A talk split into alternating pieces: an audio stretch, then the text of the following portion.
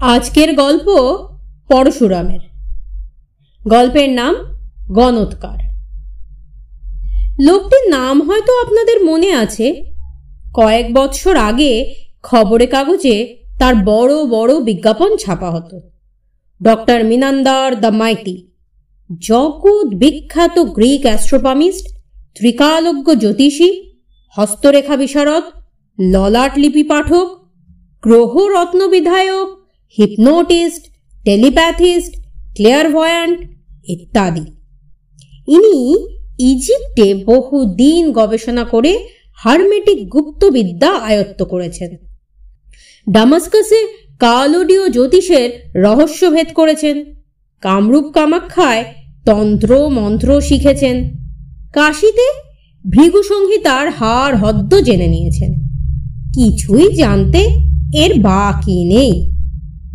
আমার ভাগ্নে পঙ্কার মুখে তার উচ্ছ্বসিত প্রশংসা শুনল। ওহ, এমন মহাপুরুষ দেখা যায় না। কলকাতার সমস্ত রাজ জ্যোতিষের অন্ন মেরে দিয়েছেন।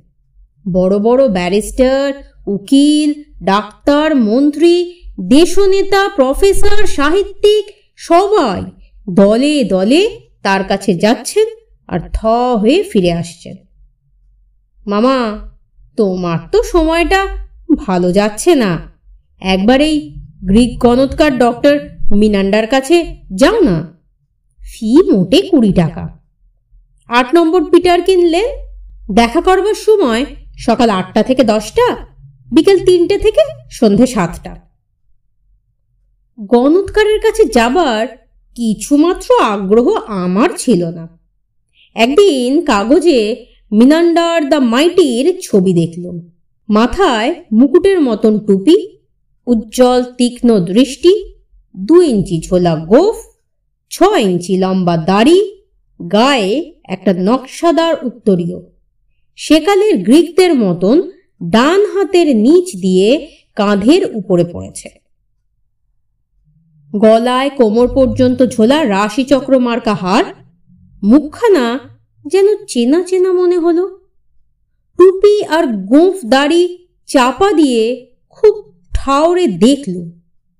আরে, এ যে আমাদের ওল্ড ফ্রেন্ড মিনেন্দ্র মাইতি। ভোল ফিরিয়ে মিনান্ডার দ্য মাইটি হয়েছে। তিন বছর আগেও আমার কাছে মাঝে মাঝে আসতো। তার কিছু উপকারও আমি করেছিলুম। কিন্তু তারপরেই সে গা ঢাকা দিল। আমাকে এড়িয়ে চলতো। চিঠি লিখলে উত্তর দিত না। স্থির করলুম এনগেজমেন্ট না করেই দেখা করব ভাগ্য জিজ্ঞাসুদের ভিড় এড়াবার জন্য আটটার দু চার মিনিট আগেই গেলুম। চৌরঙ্গি রোড থেকে একটি গলি বেরিয়েছে পিটার কিনলেন আট নম্বরের দরজায় একটি বড় nameplate আঁটা। Doctor Menander the mighty. নিচে ইংরেজি, বাংলা, হিন্দি প্রভৃতি ভাষায় লেখা আছে। সোজা দোতলায় চলে আসুন। সিঁড়ি দিয়ে ওপরে উঠলুম। সামনের দরজায় নোটিশ আছে। ওয়েলকাম, ভিতরে এসে বসুন। ঘরটিতে আলো কম। একটা টেবিলের চারদিকে কতগুলো চেয়ার আছে। আর কেউ সেখানে নেই। পাশের ঘরের পর্দা ভেদ করে মৃদু কণ্ঠস্বর আসছে। বুঝলুম আমার আগেই অন্য মক্কেল এসে গেছে। হঠাৎ দেওয়ালে একটা ফ্রেমের ভিতর আলোকিত অক্ষর ফুটে উঠল। Wait, please. একটু পরেই আপনার পালা আসবে। টেবিলে গোটা কত পুরনো সচিত্র মার্কিন পত্রিকা ছিল। তারই পাতা উল্টাতে লাগলুম। কিছুক্ষণ পরে আরও দুজন এসে আমার পাশের চেয়ারে বসলেন। একজনের বয়স ত্রিশ, বত্রিশ? অন্যজনের পঁচিশ ছাব্বিশ? প্রথম লোকটি আমাকে প্রশ্ন করলেন, অনেকক্ষণ বসে আছেন নাকি মশাই? উত্তর দিলুম, তা প্রায় দশ মিনিট হবে। তবেই সেরেছে। আমাকে হয়তো ঘন্টাখানেক ওয়েট করতে হবে। এ রতন, তুই শুধু শুধু এখানে থেকে কি করবি? বাড়ি যা। রতন বলল, কেন? আমি তো বাগড়া দিচ্ছি না গোষ্ঠদা? গণৎকার সাহেব, তোমায় কি বলে না জেনে আমি নড়ছি না। গোষ্ঠদা আমার দিকে চেয়ে বললেন, দেখুন তো মশাই, রত্নার আক্কেল, আমি এসেছি নিজের ভাগ্যি জানতে। তুই কি করতে থাকবি? আমি বললাম, আপনার ভাগ্যফল, উনিও জানতে চান, আপনার আত্মীয় তো। আত্মীয় না হাতি এশালা আমার যোগ কেবল চুষে খাবার মতলব। রতন বলল, আগে থাকতে শালা শালা বলো না মায়েরি আগে বিজির সঙ্গে তোমার বে হয়ে যাক, তারপর যত খুশি বলো। আরে গেল যা, বিজিকেই যে বে করব তার ঠিক কি? গুলু রানীও তো নিন্দের সম্বন্ধ নয়, কি বলেন স্যার? আমি বললুম আপনাদের তর্কের বিষয়টা আমি তো কিছুই জানি না। তাহলে ব্যাপারটা খুলে বলি, শুনুন। আমি হলুম শ্রী গোষ্ঠবিহারী সাঁতরা। শ্যামবাজারের মোড়ে সেই যে ইম্পেরিয়াল টি শপ আছে, তারই সোল প্রপ্রাইটার তা আপনার আশীর্বাদে দোকানটি ভালোই চলছে। এখন আমার বয়স হলে গিয়ে ত্রিশ, পেরিয়ে এই একত্রিশ। এখনও যদি সংসার ধর্ম না করি, তবে কবে করব? বুড়ো বয়সে বে করে লাভ কি? কি বলেন আপনি হ্যাঁ? এখন সমস্যা হচ্ছে পাত্রী নিয়ে। দুটি আমার হাতে আছে। এক নম্বর হলো নফর দাসের মেয়ে গুলু রানী ভালো নাম গোলাপ সুন্দরী। দেখতে তেমন সুবিধের নয়, একটু কুঁদুলিও বটে, কিন্তু বাপের টাকা আছে। বিয়ে করলে কিছু পাওয়া যাবে। তারপর ধরুন, যদি এই কারবারটি বাড়াতে চাই, তবে শ্বশুরের কাছ থেকে কোনো না আরও এই হাজার খানিক টাকা বাড়াতে পারব। দু নম্বর পাত্রী হচ্ছে বিজনবালা ডাকনাম বিজি, এই এই রতন এই রতন শালার বোন। বাপ নেই, শুধু বুড়ি মা আর এই ভ্যাগাবন ভাইটা আছে। অবস্থা খারাপ বরপন নবডঙ্কা। কিন্তু মেয়েটা দেখতে অতি খাসা। নানা রকম রান্না জানে। এক পো মাংসের সঙ্গে দেদার মোচা এঁচো ডুমুরের কিমা মিশিয়ে সখানিকে এমন চপ বানাবে যে আপনি ধরতেই পারবেন না, তার চোদ্দ আনা নিরামিষ। বিজিকে বে করলে সে আমার সত্যিকারের পার্টনার হবে। শ্বশুরের টাকা নাই বা পেলুম। আপনার আশীর্বাদে আমার পুঁজি নেহাত মন্দ নেই। ইচ্ছে আছে ওই টি শপটির বোম্বাই প্যাটার্ন নাম দেব। নিখিল ভারত বিশ্রান্তি গৃহ। চপ, কাটলেট, ডেভিল, মামলেট, এইসব তৈরি করব? খদ্দেরের অভাব হবে না মশাই। আমার খুব ঝোঁক বিজির উপর, কিন্তু মুশকিল হয়েছে তার মা আর এই বাউন্ডুলে ভাইটা আমার ঘাড়ে পড়বে। বুড়ি শাশুড়িকে বুঝতে আপত্তি নেই, কিন্তু এই রথ না আমার কাঁধে চাপবে আর বোনের কাছ থেকে হরদম টাকা আদায় করবে। তা আমি চাই না। রতন বলল, আমি কথা দিচ্ছি, তোমার কাঁধে চাপবো না। আমার ভাবনা কি? ইলেকট্রিকের সব কাজ জানি, আর মেচারের তার পর্যন্ত জড়াতে পারি? একটা ভালো চাকরি জোগাড় করতে পারি না মনে করো? জোগাড় করতে পারিস তো করিস না কেন রে হতভাগা? এ পর্যন্ত অনেক কাজ তো পেয়েছিলি। একটা তো তো লেগে থাকতে পারলি নে। কেন? ওই কিরেন চক্রবর্তী তোর মাথাটা খেয়েছে। দিন রাত তার তরুণ অপেরা পার্টিতে আড্ডা দিস। হয়তো নেশা ভাঙো করিস। মায়েরই বলছি, গোষ্ঠদা, খারাপ নেশা আমি করি না। মাঝে মাঝে একটু সিদ্ধির শরবত খাই বটে, কিন্তু খুব মাইল্ড। আমি বললুম গোষ্ঠবাবু আপনার সমস্যাটা তো তেমন কঠিন নয়। যখন শ্রীমতী বিজনবালাকে মনে ধরেছে, তখন তাকে বিয়ে করাই তো ভালো। একটু রিস্ক না হয় নিলেন? আপনি জানেন না মশাই, এই রতন সজ্জা রিস্ক নয়। সেই জন্যই তো এই সাহেব জ্যোতিষীর কাছে এসেছি। আর ঠিকই যেটাও এনেছি। ইনি সব কথা শুনে আমার হাত দেখে আর আঁক কষে যার নাম বলবেন বিজনবালা কি গোলাপ সুন্দরী? তাকে এই প্রজাপতির নির্বন্ধ মনে করে বে করব। কুড়ি টাকা লাগে লাগুক। একটা তো হেস্ত নেস্ত হয়ে যাবে।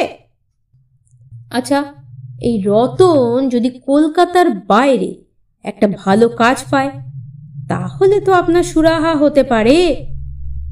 সুরাহা নিশ্চয়ই হয়।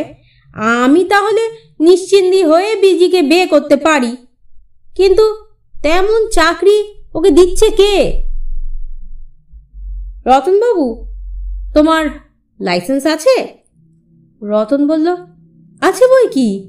ভালো ভালো সার্টিফিকেটও আছে। দয়া করে একটি কাজ জোগাড় করে দিন, স্যার। গোষ্ঠদার গঞ্জনা সইতে পারি না। আমি বললুম, শোনো, রতন, একটি ইঞ্জিনিয়ারিং ফার্মের সঙ্গে আমার যোগ আছে। শিলিগুড়ি ব্রাঞ্চের জন্য একজন ফিটার মিস্ত্রি দরকার। তোমাকে কাজটি দিতে পারি? প্রথমে একশো টাকা মাইনে পাবে, তিন মাস প্রবেশনের পর দেড়শো। কিন্তু শর্ত এই, একটি বৎসর শিলিগুড়ি থেকে নড়বে না। তবে বোনের বিয়ের সময় চার পাঁচ দিন ছুটি পেতে পারো। এই, রাজি আছো? এক্ষুনি। দিন, পায়ের ধুলো দিন, স্যার। অপেরা পার্টি ছেড়ে দেব। কিরণ চক্রবর্তীর সঙ্গে আমার আর বনছে না। আজ পর্যন্ত আমাকে একটি টাকাও দেয়নি। তাহলে তুমি আজই বেলা তিনটের সময় আমার অফিসে গিয়ে দেখা করো। ঠিকানাটা লিখে নাও। ঠিকানা লিখে নিয়ে রতন বলল, গোষ্ঠদা তোমার সমস্যা তো মিটে গেল। মিছি মিছি গণৎকার সাহেবকে কুড়ি টাকা দেবে কেন? চলো, বাড়ি ফেরা যাক। গোষ্ঠ সাঁতরা বললেন, কোথাকার নিমখারাম তুই? এই ভদ্রলোকের হাত দেখে জ্যোতিষী কি বলেন তা না জেনেই যাবি? লজ্জায় জিপ কেটে রতন নিজের কান মরল এমন সময় জ্যোতিষীর খাস কামরার পর্দা ঠেলে দুজন গুজরাটি ভদ্রলোক হাসিয়ে মুখে বেরিয়ে এলেন। নিশ্চয়ই সুফল পেয়েছেন। এরা চলে গেলে জ্যোতিষীর কামরায় একটা ঘণ্টা বেজে উঠল। একটু পরে একজন মহিলা এলেন। কালো শাড়ি, নীল ব্লাউজ, কাঁধে রাশিচক্র মার্কা, লাল ব্যাজ। ইনি বোধহয় ডক্টর মিনান্ডারের সেক্রেটারি। আমাকে জিজ্ঞাসা করলেন, আপনি আগে এসেছেন? উত্তর দিলুম, আগে হ্যাঁ। আপনার নাম আর ঠিকানা, জন্মস্থান আর জন্মদিন। সব বললুম। উনি নোট করে নিলেন। কুড়ি টাকা ফি দিতে হবে, জানেন তো? জানি, টাকা সঙ্গে এনেছি। কি জানবার জন্য এসেছেন? আসন্ন ভবিষ্যতে আমার অর্থপ্রাপ্তি যোগ আছে কি না? বুঝলুম না। একটু সোজা বাংলায় বলুন। জানতে চাই, ইমিডিয়েট ফিউচারে কিছু টাকা পাওয়া যাবে কিনা সেক্রেটারি নোট করে নিলেন। তারপর গোষ্ঠ সাঁতরাকে বললেন, আপনার কি প্রশ্ন? গোষ্ঠবাবু সহস্যে বললেন, কিছু না, আমি আর রতন এই এনার সঙ্গে এসেছি। তিন মিনিট পরেই সেক্রেটারি ফিরে এসে আমাকে বললেন, ডক্টর মিনান্ডার আপনাকে জানাচ্ছেন, এখন আপনার বরাতে টাকার ঘরে শূন্য। বছরখানিক পরে আর একবার আসতে পারেন। গোষ্ঠবাবু আশ্চর্য হয়ে বললেন, ভারে এ কীরকম গোনা হলো? আপনাকে না দেখেই ভাগ্যফল বললেন? আমি বললুম, বুঝলেন না গোষ্ঠবাবু এই মিনান্ডা সাহেবের দিব্য দৃষ্টি আছে, না দেখেই ভাগ্য বলে দিতে পারেন। চলুন, ফেরা যাক। নেমে এসে গোষ্ঠবাবু বললেন, ব্যাপারটা কি মশাই? জ্যোতিষী আপনার সঙ্গে দেখা করলেন না, ফিউও নিলেন না, এ তো ভারী তাজ্জব। বলুন ব্যাপার অতি সোজা। এই জ্যোতিষীটি হচ্ছেন আমার পুরনো বন্ধু, মিনেন্দ্র মাইতি। ভোল ফিরিয়ে মিনান্ডার দ্য মাইটি হয়েছেন। তিন বছর আগে আমার কাছ থেকে কিছু মোটা রকম ধার নিয়েছিলেন। বারবার তাগিদ দিয়ে আদায় করতে পারিনি। অনেকদিন নিখোঁজও ছিলেন। এক গ্রিক গণৎকার সেজে আসরে নেবেছেন তাই আমার পাওনা টাকাটা সম্বন্ধে ওকে প্রশ্ন করেছিলাম। রতন বলল, আপনি ভাববেন না স্যার, জোচ্চোরটাকে নির্ঘাত সায়স্তা করে দেব। দয়া করে আমাকে তিনটে দিন ছুটি দিন। আমি দলবল নিয়ে এর দরজার সামনে পিকেটিং করব আর গরম স্লোগান আওড়াবো। বাছাধন টাকা শোধ না করে রেহাই পাবেন না। রতনের পিকেটিংয়ে সুফল হয়েছিল। ডক্টর মিনান্ডার দ্য মাইটি আমার প্রাপ্য টাকার অর্ধেক দিয়ে জানালেন পশার একটু বাড়লে বাকিটা শোধ করবেন। কিন্তু কলকাতায় তিনি টিকতে পারলেন না। এখানকার পাঠ তুলে দিয়ে ভাগ্য পরীক্ষার জন্য দিল্লি চলে গেলেন।